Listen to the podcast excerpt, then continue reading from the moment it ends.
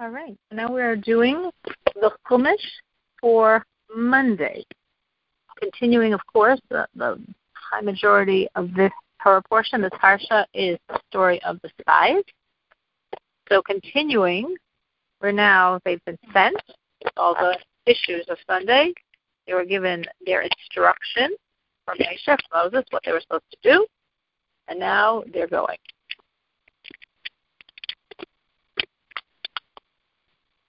This is chapter 13. We're up to verse 21. They went up and they scouted the land from the desert of Sin until Rehov at the entrance of Haman. So Rashi explains that they went along the length of the borders of Israel, like the form of a certain Greek letter, Hagama. They were on the southern border they started at the eastern corner of that southern border, and they went across all the way to the western corner to the sea. And then they followed going directly north up the western border, meaning up by the Mediterranean. And this way they traversed the entire land. They went up into the southern part of the land and came to Hebron, and he came to Hebron, and there were Achiman, Sheshai, and Talmai, children of the giants. The city of Hebron was built seven years before the city of Tzon in Mitzrayim. So we see here, interestingly, in the verse is in the previous verse it says that they went up, they scouted. In our verse, they went up, then it says, and he came to Hebron. So that means the five didn't come to Hebron. One did. Rashi explains this one was Kalev. That Kalev broke off from the group and went to Hebron because Hebron he knew was where the patriarchs are buried, Marathon Salem. And he went to pray there that he should not be pulled in by the design of the spies, meaning again it was have here twelve spies ten, a group of ten, and then Kalev and Yeshua Joshua. Now Yeshua, he didn't get pulled into the spies plot because he was the closest student to Moshe, to Moses. He was so close to him, he had his special protection. Moses prayed for him that he shouldn't get pulled into the spies. But Kalev, he was self-made he he went himself to pray, even though he knew what they were doing was wrong, but still, day after day, to hear it and you get convinced after a while. So he prayed that he shouldn't get pulled in. And that's why later he was given by God the special gift that he was given the city of Hebron as part of his territory. And now, to express how special the land of Israel is, it says that Hebron was built seven years before Tzon in Egypt. And Rashi questions it because Hebron and Tzon were built by the same person, by Ham, the son of Noah. Hebron, Ham built for his younger son Canaan, and Tzon he built for his older son Mitzrayim. So Rashi says it can't be that Ham would have built a city for his younger son before building a son for his older son. For sure he had to build Tzon for his older son Mitzrayim before he built Hebron for his younger son Canaan. So what does the verse mean by saying it was built seven years before? So it actually implies not that it was built seven years before, but it's seven times better. So it doesn't mean before Tzon in terms of chronology, but before Tzon in terms of quality in one way of understanding it was in terms of the fruit that grew in Hebron was seven times better, viewed as better than that of Tzon. And the special quality of the fruit of Hebron was really expressing its spiritual special quality. So Rashi explains why are we going into this? Like, why do we care about this history of the, the cities? Because it's showing how special Israel is. Because in Israel, Hebron was considered the lowest of the cities. That's why it was set aside as cemetery land. And in Egypt, Tzon was considered the best of the cities. It was uh, considered the place of royalty. And officially, Egypt in those days was considered the most beautiful land. So we have Egypt that was considered such a beautiful land, within which this most beautiful city, because it was set aside for the kings, was Tzon. And Hebron, the city of the cemeteries of Israel, is seven times better. They came into the valley of Eshcol, and from there they cut off a branch and one cluster of grapes. They carried it between two on a pole, and they took the pomegranates and some figs. So here, of course, is a famous picture we view of the spies with the poles with a cluster of grapes. It comes from here. So it says they took a branch. So Rashi explains the branch of a grapevine. There was a cluster of grapes hanging from it, and they carried it between two on a pole. So why did they say they carried it between two on a pole? Rashi says obviously if it's on a pole, we're going to have two people carrying the pole. But Rashi says the two actually refers to two poles. So we have one cluster of grapes, so we have two poles for. So we have eight people carrying these cluster of grapes on these two poles. Now, of course, the question then would be, well, that doesn't either seem mathematically true because you have two poles and you have a person on either end. You would have four people carrying the cluster, not eight. And there are various ways of explaining that. One one answer, there's many different answers. One answer is that when Rashi says two, it really means two different types of support. So you had two poles going. You have two poles going uh, parallel, and then you have another two poles diagonally crossing them. You actually had four poles to support this very heavy cluster of grapes. And if you have four poles, you need eight people.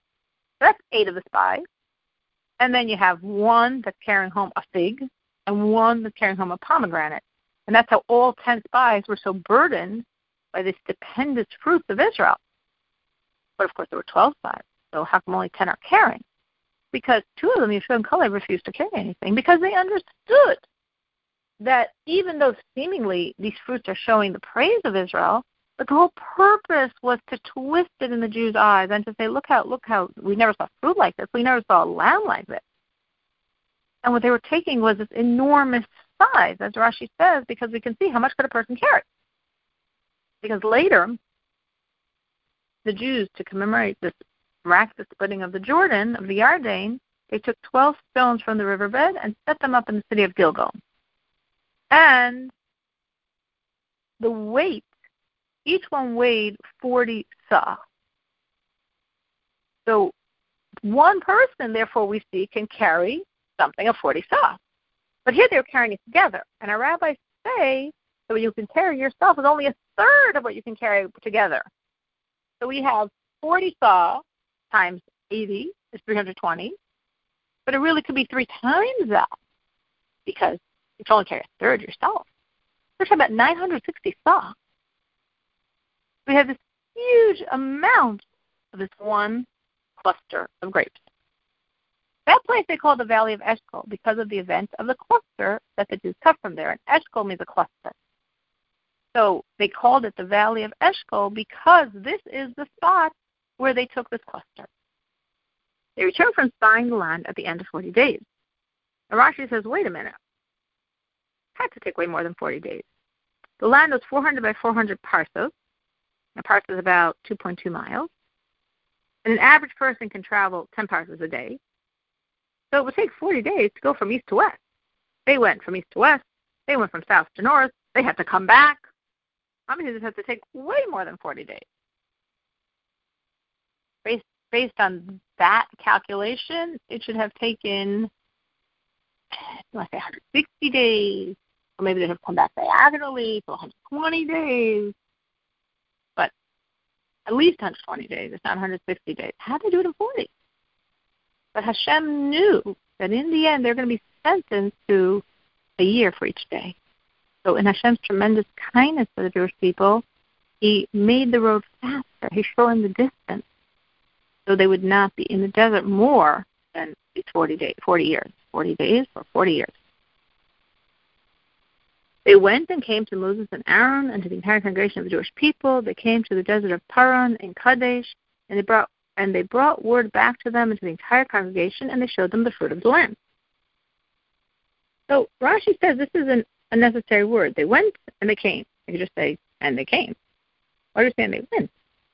So Rashi says it to show that just like when they went, when they left, so too was their returning. Meaning we know they returned with a whole plot, a whole strategy to convince the Jews not to go to Israel. So Rashi's saying, and they went and they came. The same way they came back with that strategy, they went with that strategy. And they brought word back, Rashi clarifies to Moses and Aaron. So they started by saying very nice things. They recounted to, to him, and they said, We came into the land in which you sent us. How they're talking to Moses, so everyone's hearing it. And indeed, it flows with milk and honey, and this is its fruit. So why do they start by saying beautiful words, milk and honey, fruit? Because Rashi says a lie has to have some truth in it.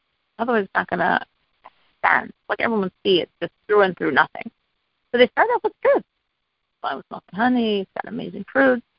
Oh, now you believe me? Good. Now I can start with the lying. But the nation is mighty. Those who inhabit the land and the cities are greatly fortified to the utmost. And we also saw the offspring of the giant over there. So it's very fortified, which Rashi explains is tremendous, tremendous strength, circular fortresses. Now, this is actually very interesting because earlier in yesterday's portion, one of the signs Moses gave them to see if it was uh, a the land or not was are the cities fortified or open? Because if they're fortified, it means the people are weak to these fortified cities. If they're open cities, it means people are strong. Here they're saying, no, no, no, this is a double problem. The cities are fortified, but you know the people are also really strong. Well, why do they have fortified cities? I don't know. Maybe they inherited them from their parents or something. They don't need them. So we've got double problems. Enormously strong people, giants. We saw the children of the giants there, which some say is just part of their lie because remember, the giants were in Hebron, and only Caleb went to Hebron. But they're already claiming they saw the giants. Continuing, Amalek dwells in the southern part of the land.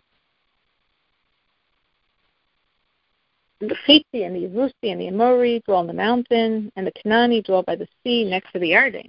The question is, why did they mention Amalek? Amalek doesn't even live in Israel. Amalek was not one of the seven nations that live in Israel, but he was to the south of Israel. Why is he mentioned at all? Well, because the Jews already had problems with Amalek. They already had been to war with them. So just mentioning them, Amalek already is going to threaten them. And Rashi clarifies this is a word we have a few times in this poem. Al Yad Hayardain. Yad literally means a hand, but it refers next to. That's like close at hand, which is in other words next to, right next to the Yarden. So you know, when it came across the Yarden. So when the people heard this, it was tremendous emotion. Oh my gosh, they got so scared. Now again, if you remember from yesterday's portion, this whole sending of the spies, from the perspective of the spies and from the perspective of the Jewish people, was really a devious attempt to not go to Israel.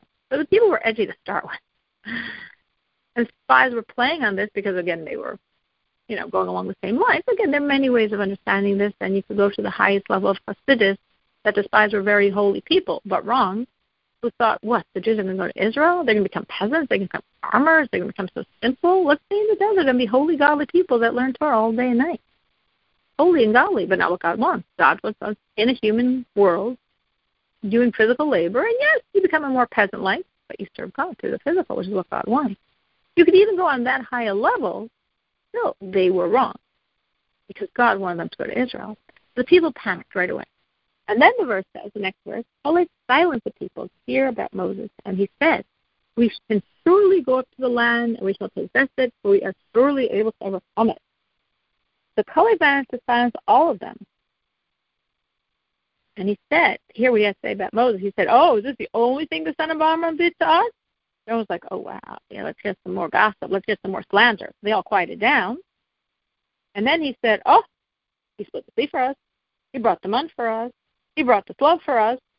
Like, hello? Every level of fear you have, He's already taken care of it. He's already shown us His abilities and the abilities of God to care on every level for us. He can do this too. We can surely go up. It goes to the heavens. If He told us to go to the heavens, we would build ladders and get there. Whatever He says, we will be able to do. But has to see silence like it's now it's interesting, the Rebbe explains, the Lavashar explains that, it's reference to what I said earlier, Like, where's Yeshua in all this? Meaning we have 12 spies. We know the 10 started off with a certain intent and were continuing that road. And we know Joshua, Yeshua, and Caleb were the ones that were staying loyal to God, to Moses, and were wanting the Jews to go to Israel, which of course is why they wouldn't take the fruit. So here Caleb, with tremendous valor, silences the whole Jewish people. And we hear we have 10 spies fighting him. Where's Joshua? How come he couldn't do it? So the answer is because he really couldn't. If three million people so upset, he would have been. He could have tried, probably did, but like he wouldn't have been able to reach them. But then not color. But the answer is that color had an advantage Joshua didn't have. Remember, we said that Joshua, Yeshua, he was protected from the spies' designs because of Moses' protection, because Moses prayed for him, because of his tremendous, tremendous connection to Moses, which was amazing. But Caleb didn't have that extra advantage that Joshua had. So what did Caleb do? He went and he davened. He went to Mount Prayer. He went to the cave of the patriarchs and he prayed and he prayed and he prayed that God should protect him. So Caleb was, if you will, a self-made man. He had his own merit, and that made him so, so strong. But when someone achieves by their own efforts, they're far stronger than someone who somehow just somehow arrived at the top of the ladder, was born there, jumped there with someone else's merit.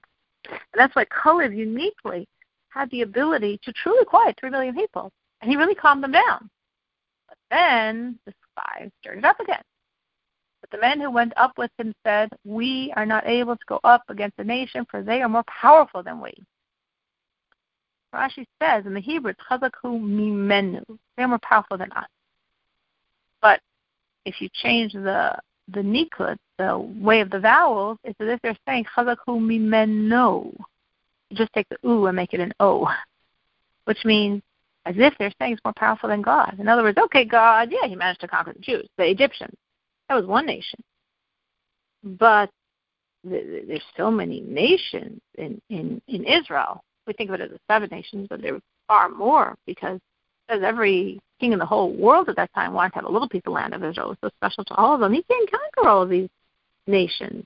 God can't do it. God could. it.